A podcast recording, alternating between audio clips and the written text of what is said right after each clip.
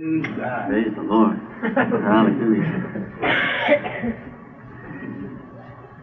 If your memory needs jogging and you're trying to think where you've seen these girls before, if you happen to turn your television on at 11 at 12:30 on channel 11, uh, you've saw you've seen them. So if that relieves your wondering where you've seen them before, that's where you saw them. Praise the Lord. Amen. You know, when we come to the place when we begin to think back of the time that God began to move in our lives, it becomes very, very frustrating. At different times, I've tried to think back when was it exactly that God began to move in my life? And I don't really know. Paul said that God called me from a mother's womb. Jeremiah said, Before I was born, you knew me. And I don't know when it was that God began to work in my life. And I think sometimes when we remember how God worked, that we think that God always must work that way.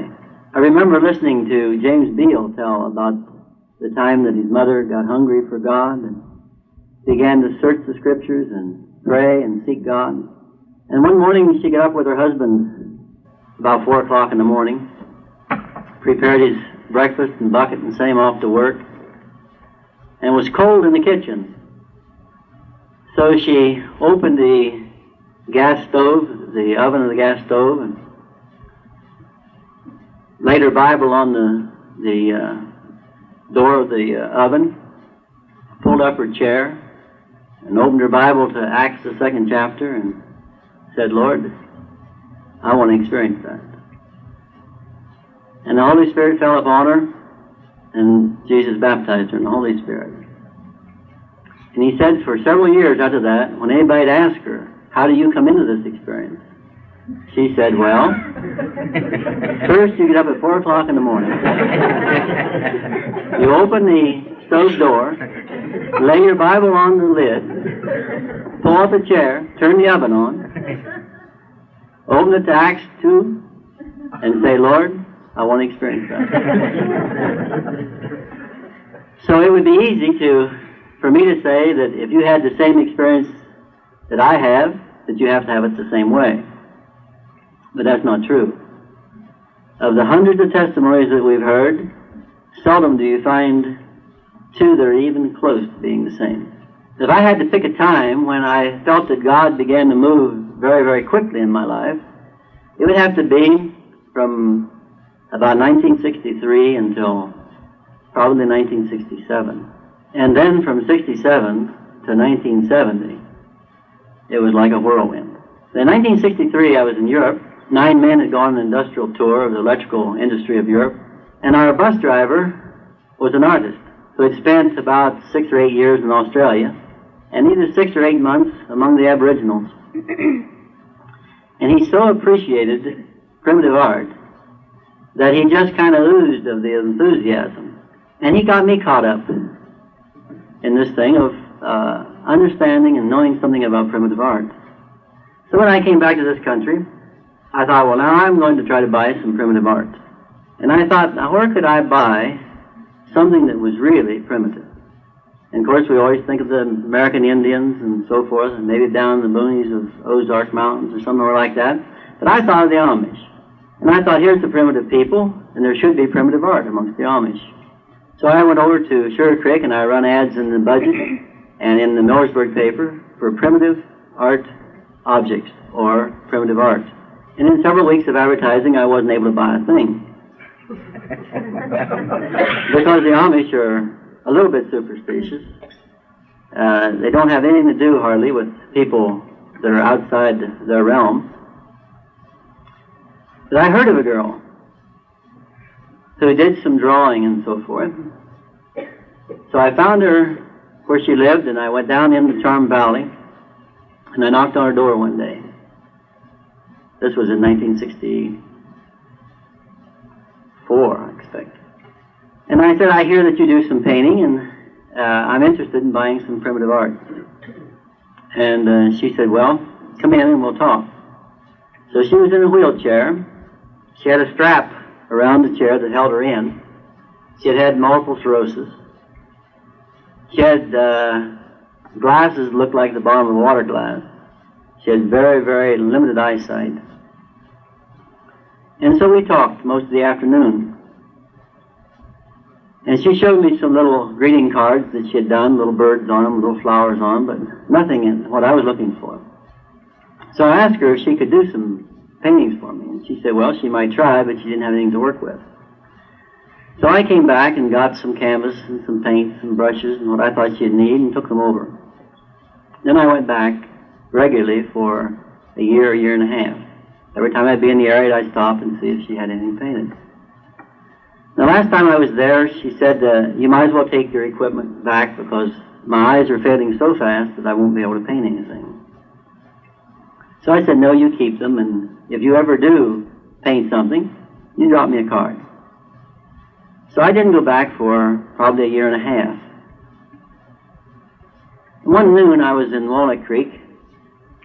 I was eating my dinner, and I thought, well, I'll go see Sarah. So after I'd finished my lunch, I was sitting on the yard out there in front of the post office.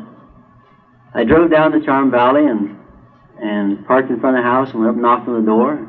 She came wheeling over the door. And she said, How did you get here so quick? She said, I just wrote you a letter this morning. she said, Come in, I have something to show you. So I went in, and here she had a painting, five feet long and four feet high, painted on masonite.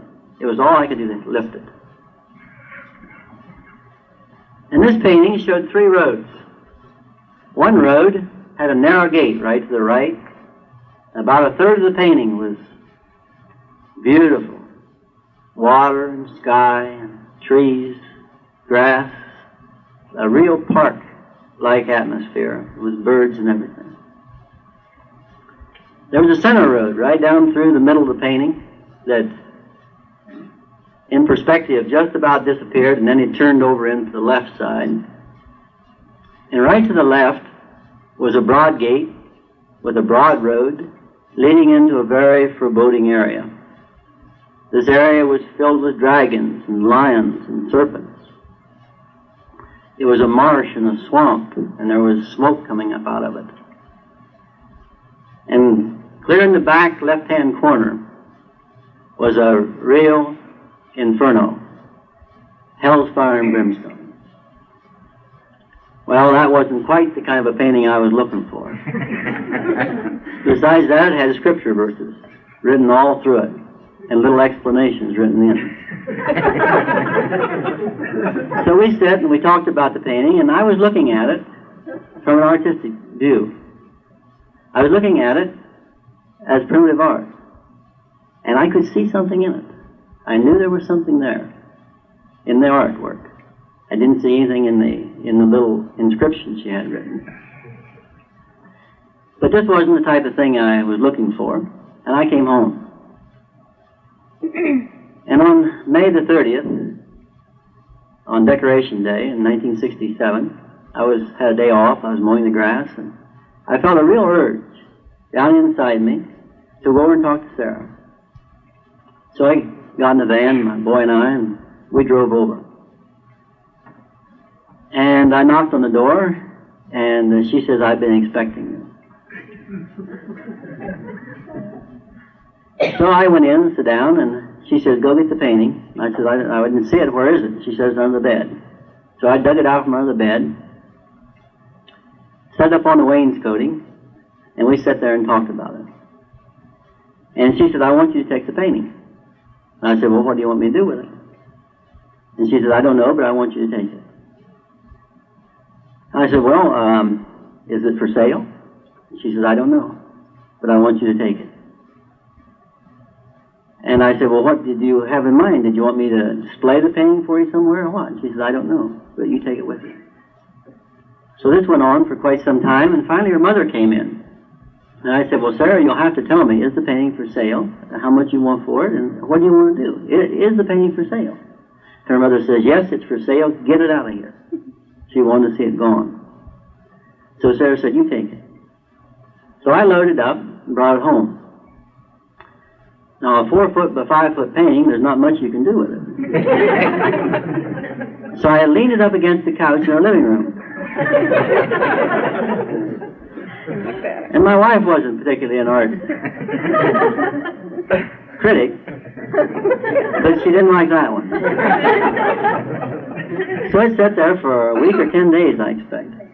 And one night I was at the Rotary meeting, and I was sitting with Lester Cronin, who used to be the county agent here. And I said, Lester, I've got a painting you might be interested in. Like I knew that he'd worked a lot with the Amish. He was a church member. I thought he might be interested in it. So I explained the painting to him, and he said, Yeah, I'd like to see that. So I said, Well, come on to Rotary and, and look at it. So he came out, and we sat and looked at the painting a while. He said, Say, next Saturday, I've got to get a program for the men's breakfast at the Reeves Hotel. And he said, I don't have a program yet. How about bringing that thing and, and showing it? and I said, Well, I don't know anything about it.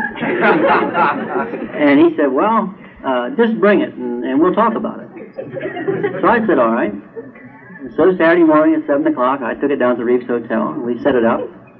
There were several ministers there. And everybody talked about it. No one knew anything about it. and I brought it home. and that was just about all there was to it. Well, Lester was very excited. So he went to the program chair in the Rotary Club and he said, Hey, Sandy's got a painting and you got to see it.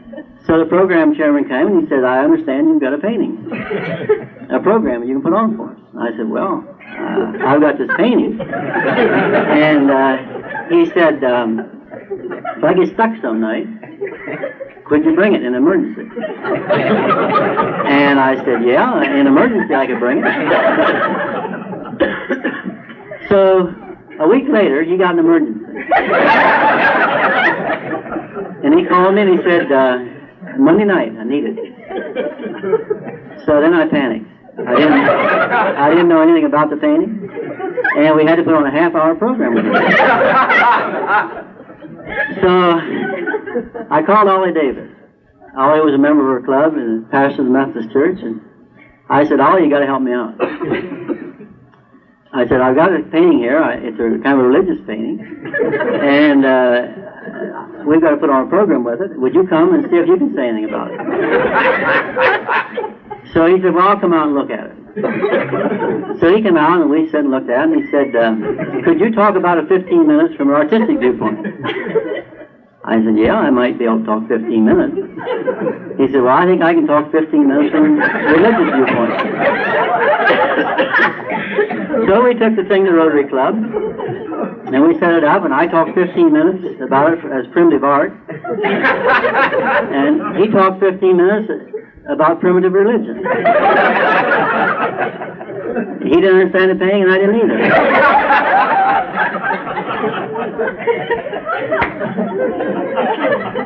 The next week, well, that very night, in the Rotary Club, their meeting starts at 6. They eat from 6 till 6.30, if you're not out there at 7 o'clock, if the program's not over, then get and leave. They'll leave right while you're talking. Because the meeting's just a half hour. And this night, we run a half hour, and then they begin to ask questions. And they asked questions, and they talked, and they asked questions, and they talked. At 8 o'clock, we still had men standing around that the next week, the Lions Club called me. the following week, the Kiwanis Club called me. And we was off and running. Well, a few weeks later, the Lions Club from Strasburg called me and they said, We got a ladies' night. Would you come and bring your program? and I said, Well, yeah, we'll come. So I took the date and, and I called Wally and I said, uh, Say, we've got a date, the ladies' night up at uh, Strasburg at the Lions Club. He said, Gee, I'm sorry. I just can't go. He said, I've got other commitments. I just can't go. He said, You'll get somebody else. So I called everybody I could think of. I couldn't get anybody else to go. So the night came and I still didn't have anybody. So I took the painting up and I set it up. And I went right ahead and I talked 15 minutes from an artistic viewpoint and I said, no, we're going to do something a little different tonight. tonight, we're going to open the meeting up and you tell me what you see in the painting. And there was quite a few people in the group that were born again. And they began to say, this means this, and this means that, and that means that. And these scriptures, Jesus had the, like John uh, 5.32 and so forth, uh, uh, Romans 3.23 and things like that, she had in. And they knew what those scriptures were. And that meeting went on and on and on. So from that time on, I showed the painting by myself. I took it, I spoke on it from an artistic viewpoint as primitive art, opened the meeting up, and people began to tell me what they saw in the painting. Pretty soon, I was able to tell people what other people saw in the painting. And I could talk a half hour. 15 minutes from what I knew about it, and 15 minutes from what other people said about it. This went on until February 28, 1970. I was out in the Methodist Church on a Sunday evening at Winfield. And I spoke a few minutes about it from an artistic viewpoint, opened the meeting up. A young fellow stood in his seat. He didn't want to talk about the painting. He stood up and he said, I want to tell you what Jesus has done for me. And he began to testify and tell how his life was and what the Lord had done for him, and what the Lord had done for his wife, and what the Lord had done for his children. In our church, we had testimonies. I heard many testimonies. But there was something real about what this guy was saying. There was something that just touched you. I can't explain it. But I knew that he knew what he was talking about. So afterwards, he was helping me put the painting away. I had a big box built in the back of my car. And we was putting the thing away, and, and he said, you know, our church was dead. We had had different meetings at different times to decide whether or not we keep it open even. We'd lost our pastor, and we couldn't get another pastor, and we just didn't know what to do. The congregation was dwindling down, there wasn't hardly any left, and they thought the best is close it up. So there was an old fellow, he said, who was semi-retired, he said, Well, I'll come and take the church for a few weeks until you get somebody. And so he said he came and began to preach. And he said he opened the Word of God and began to tell people how they could have an experience with Jesus. And he said people began to get saved. And the church got on fire. And it began to grow. He said, I sure wish you could have met him. He said, he's not here tonight. He's having a revival meeting in another church. He said he's a retired evangelist and he really can preach. He said, I'll tell you what. Tomorrow night, that was Sunday night, he said, tomorrow night I'll pick you up and we'll go out and hear him. I'll pick you up at 7 o'clock. I said, no, uh, I got Rotary meeting on Monday night and uh, I'm just too busy. And he said, well, you would really like to hear what this guy has to say. I said, you say he's a retired evangelist. He's not one of them loud preachers, is he? and he said, well, yeah, sometimes he does get loud. I said, well, I don't mind telling you that loud preaching turns me off. I'm just not interested at all in loud preaching. He said, You'll like this guy. He said, I'll pick you up, 7 o'clock Tuesday night. I said, No. I know where that little bicycle church is. I can find my way out there, and if I can possibly get away Tuesday night, I'll be out. So he said, All right. So Tuesday night, I didn't have a thing to do. and I thought, Well, I told him I'll go, I'll go. So I got in the car and I drove out to this little country church out by the Boy Scout camp. And I went in and sat down about halfway back. It wasn't a large congregation, maybe 60 people. And this man stood up and began to preach. Preached a simple message. But in the first scripture that he read, he shot down all my doctrine. he shot down everything that I had learned and been told. In one scripture, he just wiped me out. This is what he read in 1 John 1, starting in verse 4. And these things we write so that our joy may be made complete. And this is the message that we have heard from him and announced to you that God is light. And in him there is no darkness at all. If we say that we have fellowship with him and yet walk in darkness, we lie and do not practice the truth. But if we walk in the light, as he is in the light, we have fellowship one with another. And the blood of Jesus Christ, his Son, cleanses us from all sin. If we say that we have no sin, we are deceiving ourselves, and the truth is not in us. If we confess our sins, he is faithful and righteous to forgive us our sins and to cleanse us from all unrighteousness. If we say that we have not sinned, we make him a liar, and his word is not in us. And he began to preach from Romans 3 23, for all have sinned and come short of the glory of God. Romans 6 23, for the wages of sin is death, but the gift of God is eternal life through Jesus Christ our Lord. Romans 10 9 and 10, for thou shalt confess with thy mouth Jesus is Lord, and believe in thine heart that God hath raised him from the dead, thou shalt be saved. For with the heart man believeth unto righteousness, and with the mouth confession is made unto salvation. And he turned the scriptures to Revelation 3.20, Behold, I stand at the door and knock. If any man will hear my voice, and will open the door, I will come into him, and sup with him, and him with me. He preached very little that I can remember. Except I remember that he said, Jesus is standing at your heart's door and he's knocking. But you must open the door and let him in. He said, Everybody stand on your feet. So we all stood up. And he said, Now, if you haven't had this experience, I want you to come forward, we'll pray with you. And he made an altar call. Well, I didn't know very much about what he said, but I knew one thing. I wasn't going down that altar. and as we stood there at our feet, he began to preach again. and he seemed like he preached about half his sermon over again. And he said, Now you come. But I wasn't about to go. But while he preached the second time, I was standing there holding on the back of that pew, and I began to shake all over. And uh, a realization came to me. It seemed like maybe for the first time in my whole life, I realized that I was a sinner. And I don't think it was that long from the time that I realized I was a sinner till I know that I needed a Savior. And as soon as I knew that I needed a Savior, I knew I needed Jesus.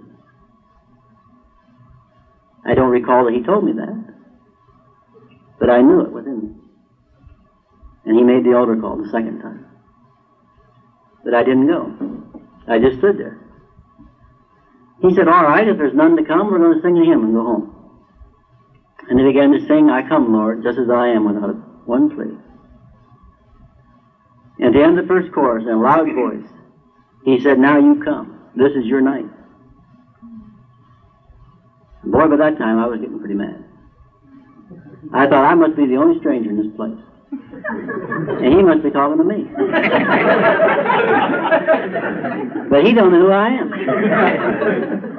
He doesn't know that when I was six days old, my name was entered on the cradle roll of the Presbyterian Church. uh, he, he couldn't possibly know that I was a member of that church for 27 years. Another thing he didn't know that when I left that church, I joined the Christian Science Church. And I was a member of the Christian Science Church for 16 years. In that time, I was president of the board, head of the Sunday school, treasurer of the church. I'd filled every major office in the church except first and second reader. And I said, surely this guy don't know who I am. He's talking to me like I'm a sinner. I mean, a real sinner. so when they sang that song, I couldn't hold on any longer. I let go of that pew, and I walked down the aisle. And this little country church had two steps up on the platform.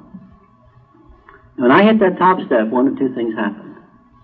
Either I tripped and fell, or else the Spirit of God put me down. Because the first thing that I remember, I was on my knees, and I was confessing my sins and asking Jesus into my life. But when I got up, I didn't feel any different. As far as I could tell you, nothing happened. And I turned him down off the platform, and this was giving him a little stimulus. And he started really making the altar call then. When I went, I turned him down off the platform, and he turned to me and said, Would you like to say a few words? I didn't know what he wanted me to say. I know now. He wanted me to say, The burden of sin is lifted, the guilt's all gone, I know my sins are forgiven, I'm born again. But I didn't know that. And I didn't know what he wanted me to say. But I've been speaking around the churches for over three years then. And it wasn't hard for me to say, you know, something. So I said, yeah, I'll say something. And I turned to the congregation to speak, and something come up in here. And I couldn't talk. But I said I was going to talk, and I was determined I was going to talk. And when I tried to talk, I blurted out, and the tears began to come. And I stood there and cried and tried to talk and cried and tried to talk and couldn't talk. I didn't have sense enough to go sit down. and I stood there and, and tried to talk. Finally, it came to me, I wasn't going to say anything. And all of a sudden, I felt so foolish. I really felt stupid sitting in that car talking to myself. so I quick started the car and I came in over Seven Mile Drive and I pulled off the Little Lake Diamond, turned off the engine, and I said, Lord, something's happening. I, I know something's happening, but I don't know what it is, and I don't understand it. And again, I felt really silly. Standing there talking, or sitting there talking to myself. So I started the car and put the car in the, came in the, uh, down Union Avenue and put the car away, and I came in, and Doris was in bed. And I sat down on the dresser, and I said, uh, guess what? She said, now what? I said, I went forward in that little church tonight and I gave my life to the Lord. And you know, I know I'm saved. And she laughed. She thought that was the funniest thing she'd ever heard. so I seen it when he used telling her about it. I just went to bed. About the 15th of March, that was the 2nd of March. About the 15th of March, I was going through my income tax papers, and I found an invitation to Oral Roberts University. The income tax papers. and I looked at this thing, and it had Doris's name on it. And I said, uh, what is this thing? And she said, oh, that's an invitation to some, having some kind of meeting out there. And I said, well, you're going to go, aren't you? She said, no, I'm not going to go. I said, well, I think I'll go. So I crossed out the Mrs. and wrote in Mr. and sent it in. Two days later, we got the invitation, come ahead. So the 16th of April, I got on the plane, went out to Oral Roberts University.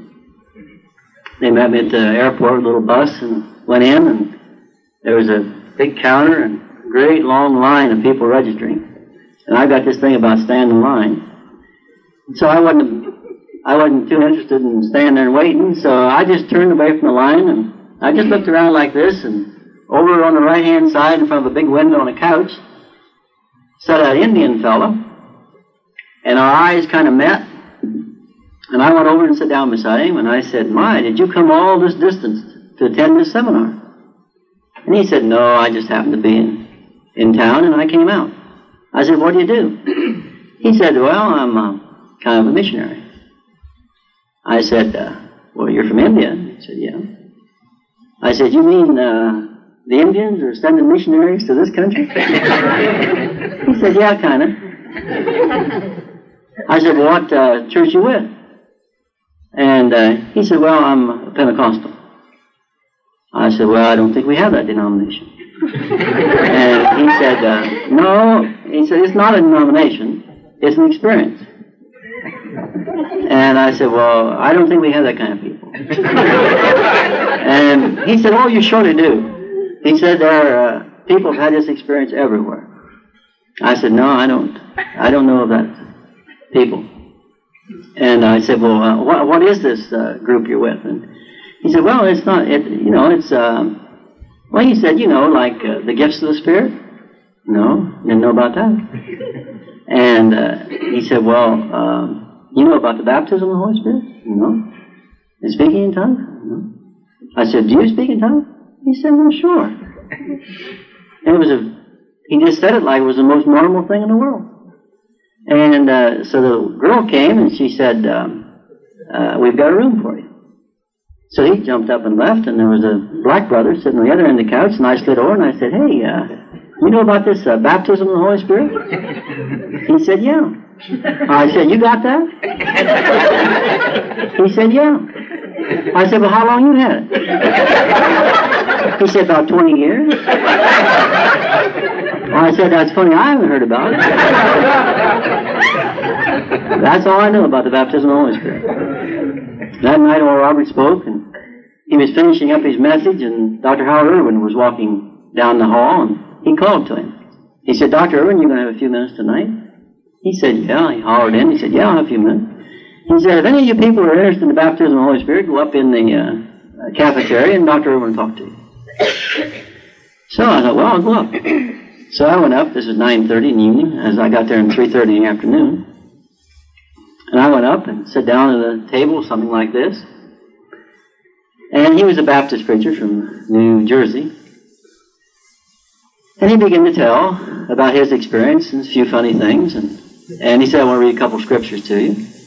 And he read Mark, or Luke 11 chapter. Says, Ask and ye shall receive, seek and ye shall find, knock and it shall be opened unto you. For everyone that asketh receiveth, and he that seeketh findeth, him that knocketh it shall be opened. For which of you, being evil, know how to give good gifts unto your children? How much more will the Heavenly Father give the Holy Ghost to them that ask? So he says, that's about it. You just ask, and he does it. So that sounded easy. Nobody told me you had to tarry. Nobody said anything about waiting 20 years or, or getting your life cleaned up. They didn't say any of that. Just said, ask and you shall receive. So he says, uh, I'll pray for you. Uh, he said, some of you people have a little problem maybe praying out loud. But he says, uh, uh I'll pray and you just pray with me. And when I quit praying, you just keep on praying. So I said, I said to myself, all right, I'll do that. So he started praying. He said, thank you, Jesus. Praise you, Lord. Hallelujah. I never heard anybody pray like that before. that didn't even sound like he was praying. And he just kept it up for a little bit, and he quit praying, and all of a sudden I just started praying. But I couldn't understand the thing I was saying. A whole new language began to come. Mrs. Roberts came around, and she looked at me a little bit, I guess, and she tapped me on the shoulder and shook me. She said, Did you receive? I said, Well, I guess. And she said, Well, relax. She said, This is a joyous occasion. And I looked and I just joined the White Knuckle Club. I was so tense. It was such a startling thing to me that I was just ripping myself like that. And I just kind of let go. The woman beside me began to sing in the Spirit. And it just seemed like such a natural, easy thing to me. I was going across the campus the next night, I believe. And this Indian fellow was walking along. So I joined him, and when he was walking along, I, kn- I knew what his name was. His name was Samuel Paul. A real dear friend of Sister Alice Verghese. And as I walked along across the campus, I had a tremendous urge to give him some money. And I reached in and got my wallet, and I said, uh, Samuel, uh, do you need some money? And he said, Well, I never tell anybody what I need. I said, Yeah, I know, but uh, do you need some money? And he said, Well, we just trust the Lord. We don't tell anybody what we need. And I said, Yeah, but I, I've got this tremendous urge to give you some money. And he said, Well, I never tell anybody what I need. I said, Oh. So I put my wallet back in my pocket.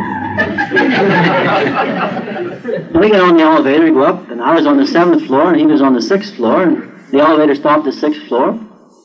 And he stepped out, and I had this tremendous urge to step out. So I stepped out and I said, Samuel, I don't know what's wrong with me, but I have to give you some money. so whatever was in my wallet, I had more money in my bag, but whatever was in my wallet, I give it to him.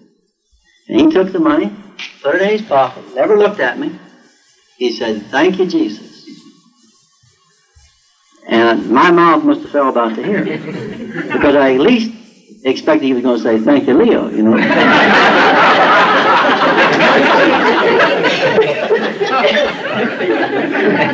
and he saw this expression on my face, evidently, and he says, oh, uh, that's the way it works.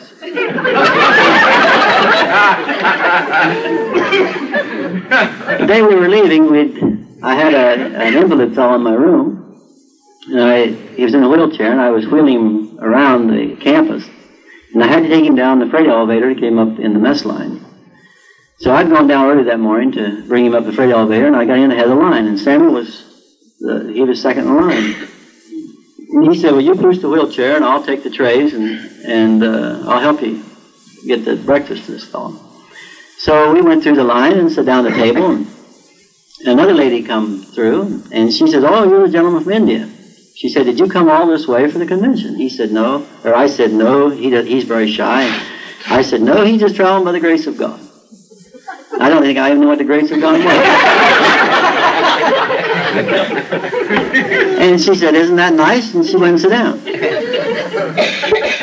The woman sitting right behind me tapped me on the shoulder, and she said, excuse me, I couldn't help but overhear your conversation. And she said, I wonder if you'd give him this. And I turned around, and she put $25 in my hand. And I handed it to him. He put it in his pocket. He says, Thank you, Jesus. and I tore off my little thing that my plate was on, turned it over, and wrote my address on there. And I said, Man, if you ever get to Ohio, you call me. Because I got to find out how that works.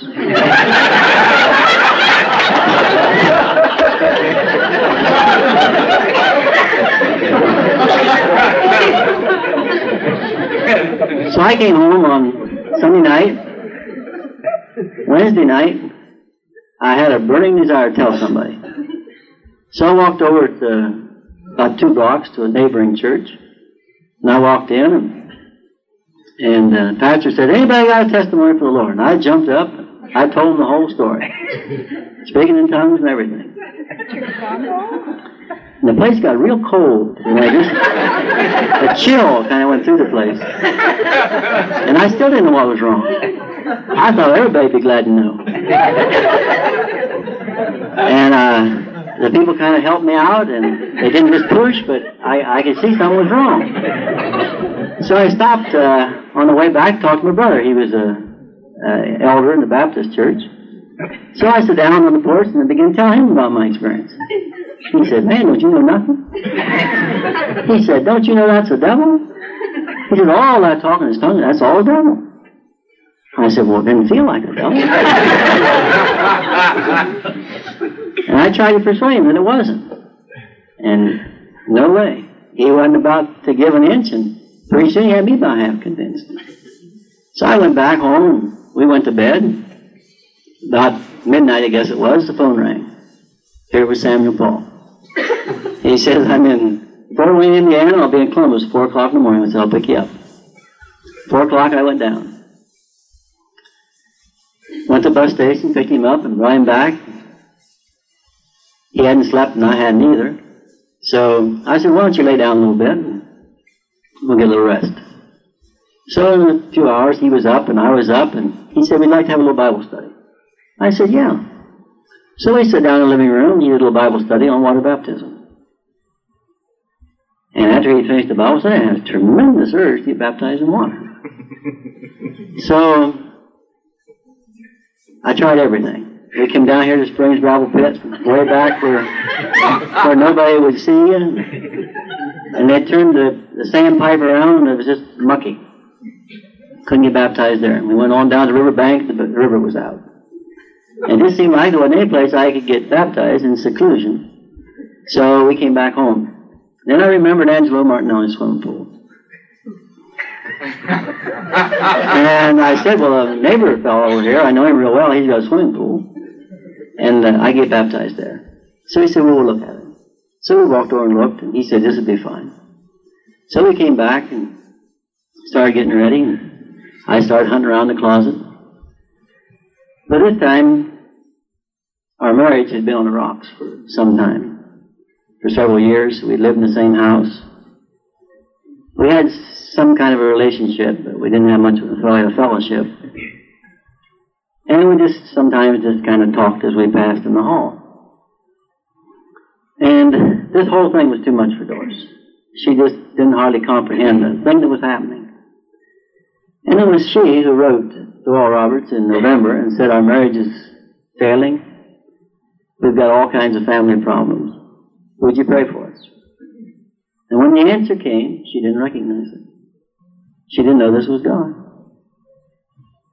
And she was resisting everything. She was upset that I had brought Samuel home. And then she was a little more than upset when she discovered that something else was happening. And she saw me digging around in the closet to get some sneakers and some old clothes, and she said, What are you going to do? And I didn't answer. She said, You're going to get baptized, aren't you? And I said, Yeah. She said, You're going to make a darn fool of yourself.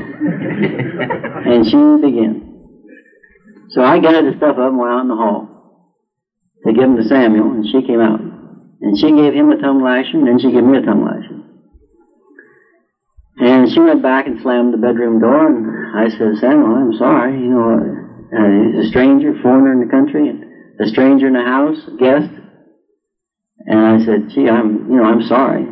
He said, oh, he said, that wasn't her talking. That was just the devil talking. I said, well, you know, it sounded like her talking.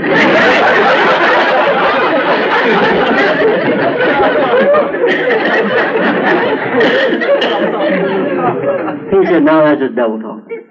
He said, you watch. The closer you get to water baptism, the harder the devil's going to holler. I said, really? He said, you watch. So I said, all right. And so we all went in and changed my clothes, got sneakers on, and we started down the back hall. And out of the bedroom she comes. she going to call the brass band. everybody, everybody could see. and we just kept right on walking. She came out the back door and she says, You're not going to get baptized in that stinking Catholic swimming pool.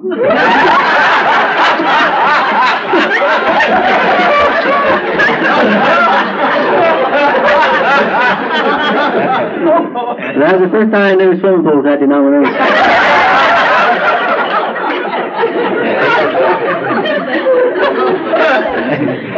so we went over and got baptized. I knocked on Mrs. Martin's door and I said, Say, can we use your pool? This was in April.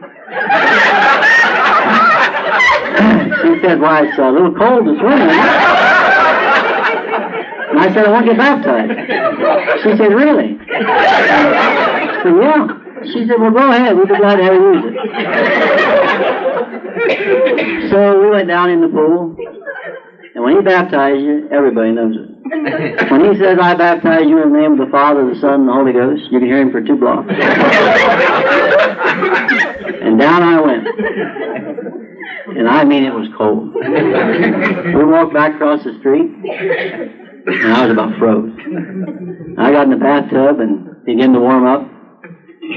He took a shower and came up.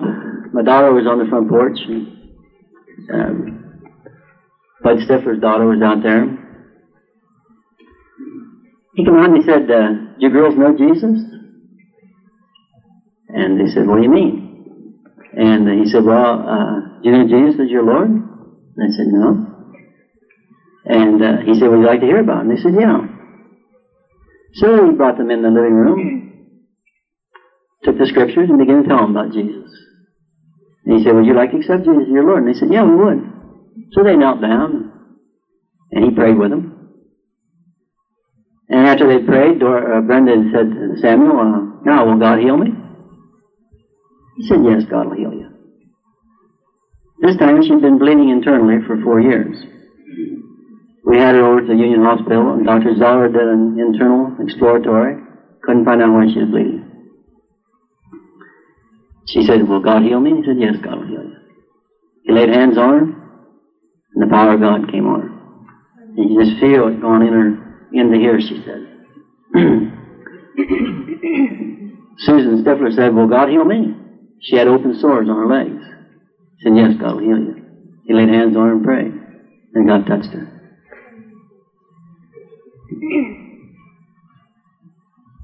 A little bit, Susan run home. A little bit, Joan called. She said, What's happening at your house? Doris says, A man of God here.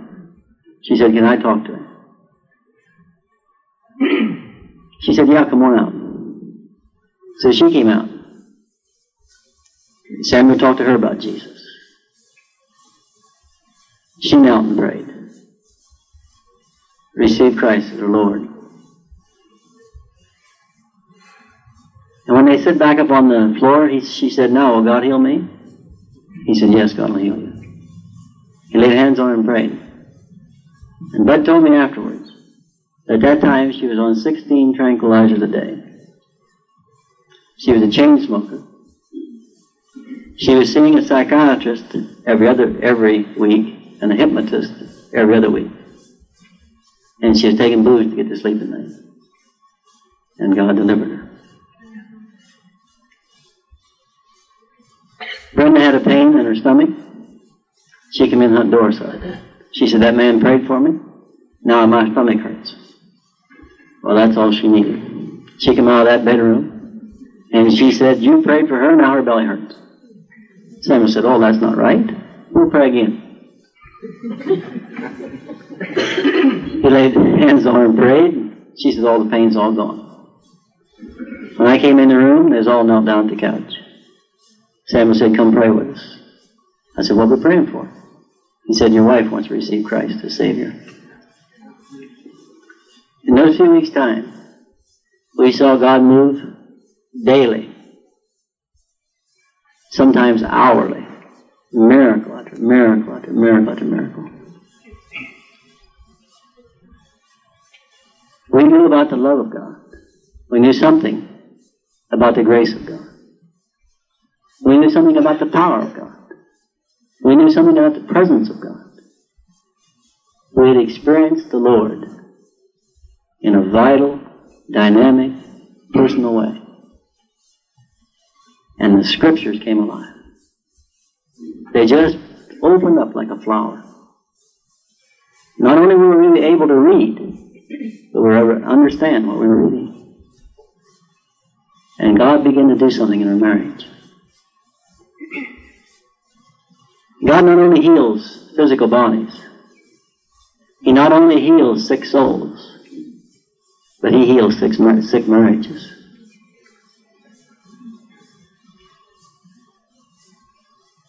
I don't think I was so startled as I was this time in May, I guess it was, when we were in Montreat. May, we went down to Montreat, North Carolina, to a shepherd's conference. And I sat in a seminar with Jimmy Moore. And when he was getting the seminar started, he didn't know quite how to start it. And he said, um, in order to get this thing going a little said, I'd like to ask you a question. These are all pastors and shepherds. He said, uh, how many uh, of you men here would say that you're still in love with your wife? And from where I was sitting, the place was packed. I was sitting on the floor. From where I was sitting, I couldn't see a hand. Not one. And they said, Well, I'd like to ask you another question. How many of you would say you got trouble in your marriage? And where I was sitting, I think every hand was up. But God heals marriages. God heals broken hearts. God heals sick bodies. God heals sick souls. We say, well, how can God do that? I don't know how God does it. Does God still do that today? Yes, He still does that today. Will He do it tonight? Yes. God will do it tonight.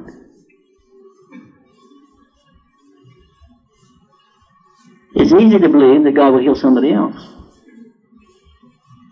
But if you've got problems, I believe God will heal you.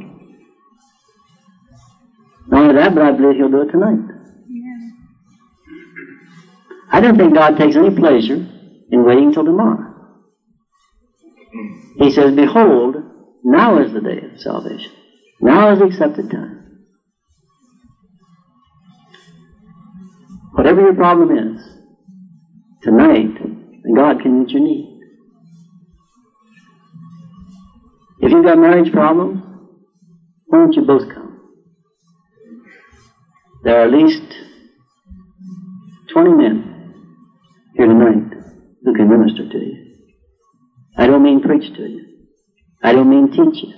I mean they can minister to you. They can minister life because they minister by the Spirit of God. And He is the Spirit of life. If you've got a sick marriage, why don't you come two by two? If you got a sick body, come. We'll pray for you.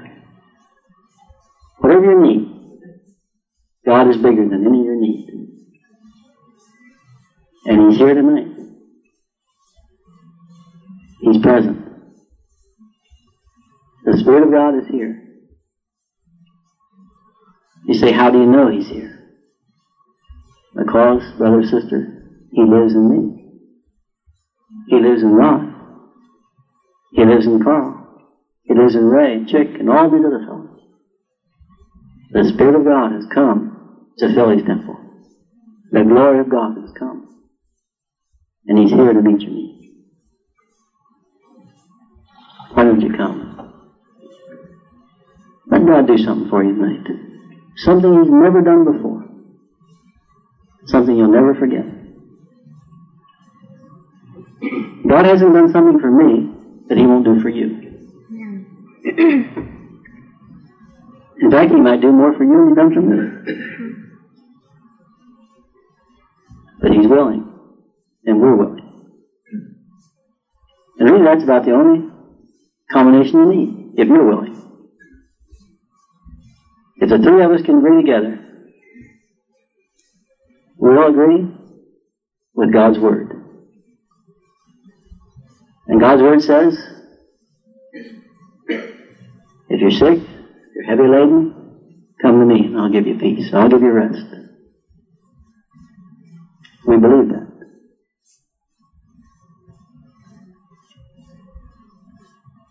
So let's close with a word of prayer.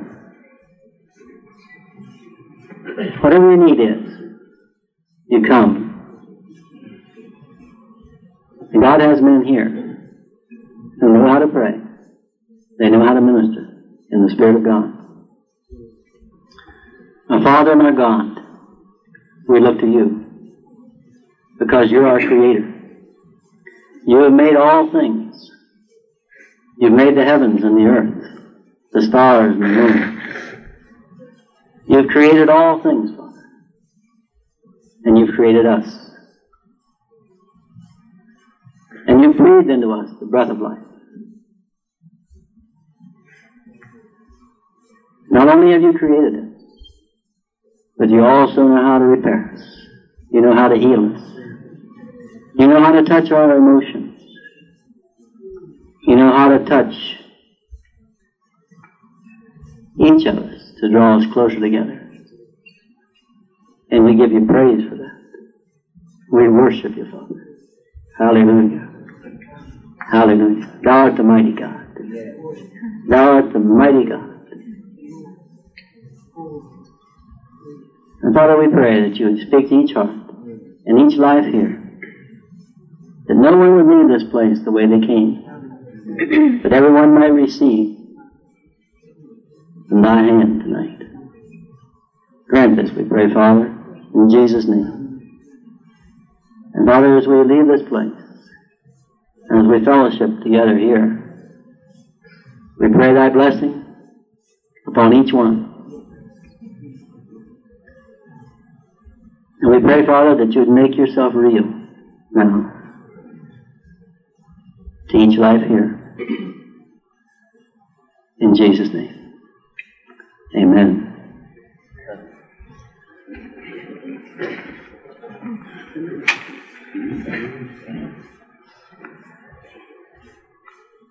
Let me just stand together and come into the Lord's presence. I just ask that as we are conscious of the Holy Spirit in our in our midst tonight, that if you feel Him speaking to you, please come. The Spirit of God is here. Let Him pull you as He took our brother forward in that church service that night. Let Him draw you To the foot of the cross where there is healing and there is blessing. Have it. Just as I am without thee, Right.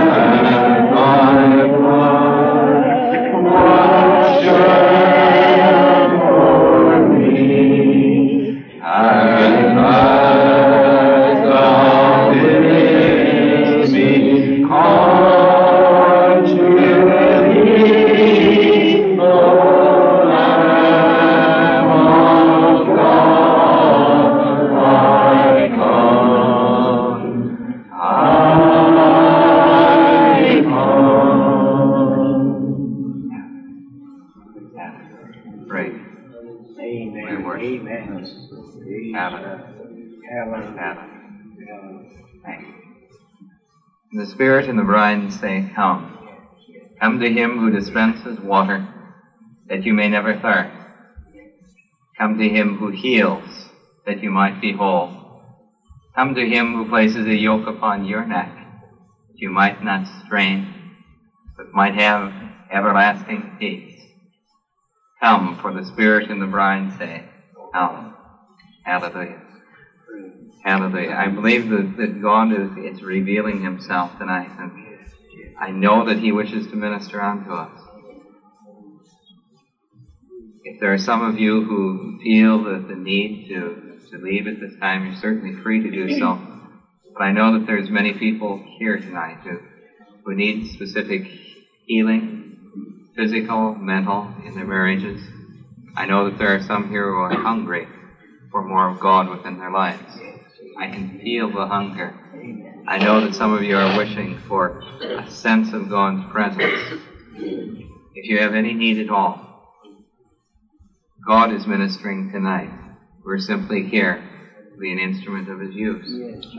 There should be no more embarrassment about coming to God with our needs than a small child has in coming to his daddy and saying, Daddy, I, I cut my finger, I need some healing. Or, Daddy, I have a need, won't you minister? We're together tonight, loving God and seeing what He can do. We've heard what He's done in, in one man's and in one family's life. And He can do that in every life here tonight. I can feel the heart of God crying out for His people. Won't you come? Can we just worship and sing together now as people begin to come? Hallelujah.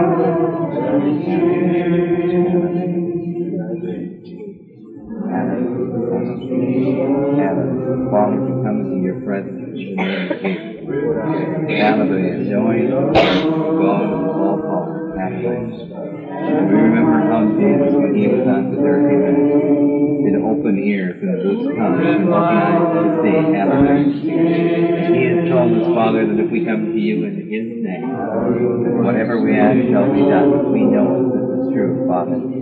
We know it is true because He has given us the Holy Spirit, your Holy Spirit. And it is the same Spirit that abides in us that raised Jesus from the dead. And even as Jesus was raised from the dead by the Holy Spirit, so we know that your Spirit can open all ears and eyes. Hallelujah.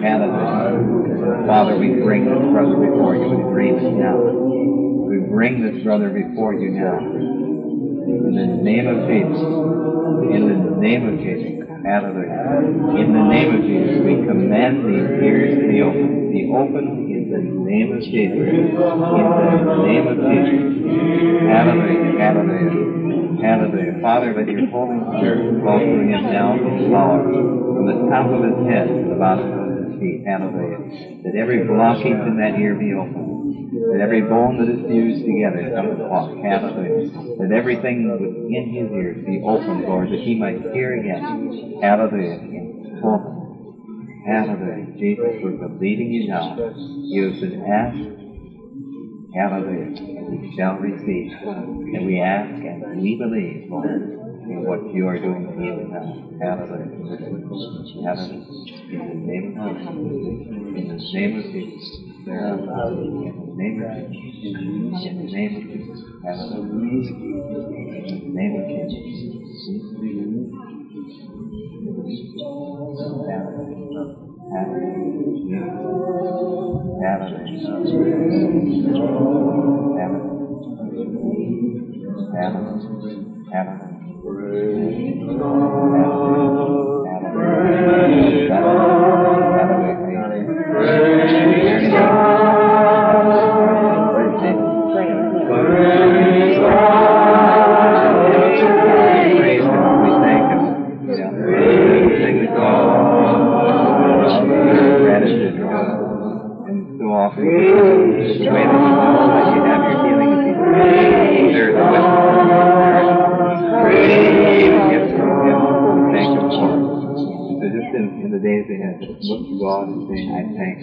Thank you for healing my, my ears. And just do.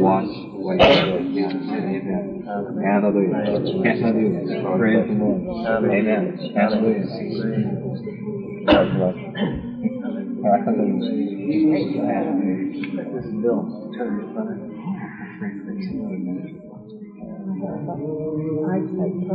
I said,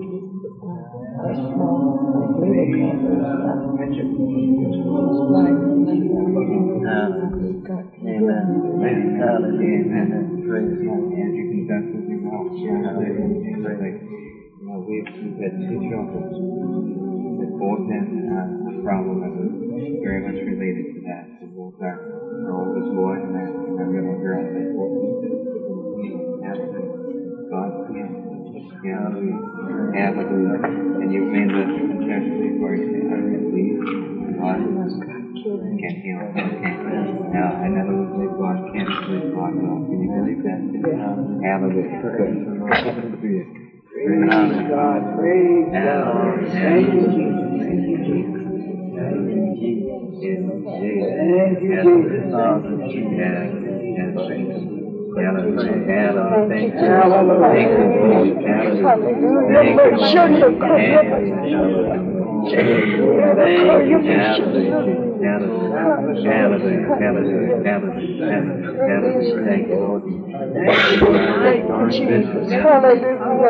Thank you. Lord. Thank you, Lord. Thank you, Lord.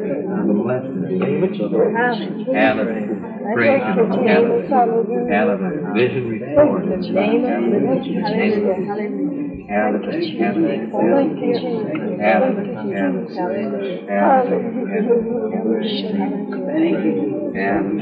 Hallelujah. Hallelujah. Thank you. Thank you, Lord. Praise the Lord. Praise Thank you. Praise the Lord. Hallelujah. Praise the Lord. Hallelujah.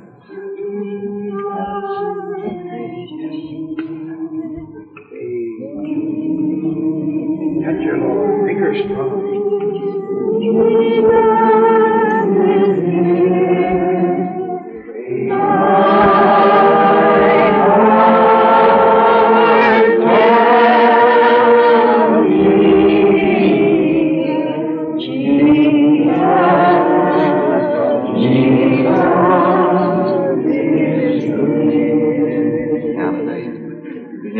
Lord has, has spoken through what is called a word of knowledge and um, on some healings that He wants to do tonight.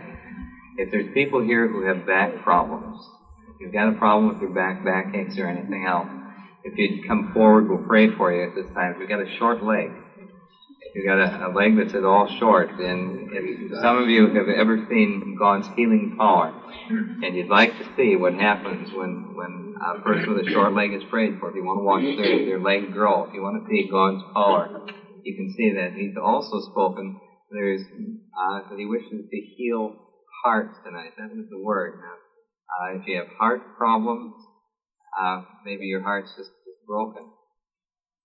He wishes to heal that tonight too. So if, if this is speaking to you, come and see what the Lord can do. Hallelujah. Bless you, Lord like. Hallelujah. Hallelujah. Hallelujah. Thank you, Lord.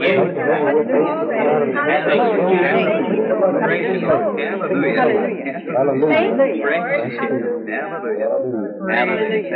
You, Thank you, Lord. Praise you. Hallelujah. Praise Jesus. Hallelujah. Well, it's going on a little bit too long now. Praise uh, God. Hallelujah. Thank you, Lord. Amen. Thank you. Amen. Thank you, Hallelujah. Hallelujah. Hallelujah. Hallelujah. Hallelujah. Hallelujah. Jesus. Hallelujah. Hallelujah. Hallelujah. Hallelujah. Hallelujah. Hallelujah. Hallelujah. Praise God. Hallelujah. Hallelujah. God is born witness to you because. Yeah. Hallelujah. Praise the Lord. Hallelujah. Praise the name of the Lord. Hallelujah. Praise the Lord. Hallelujah. Hallelujah. Hallelujah.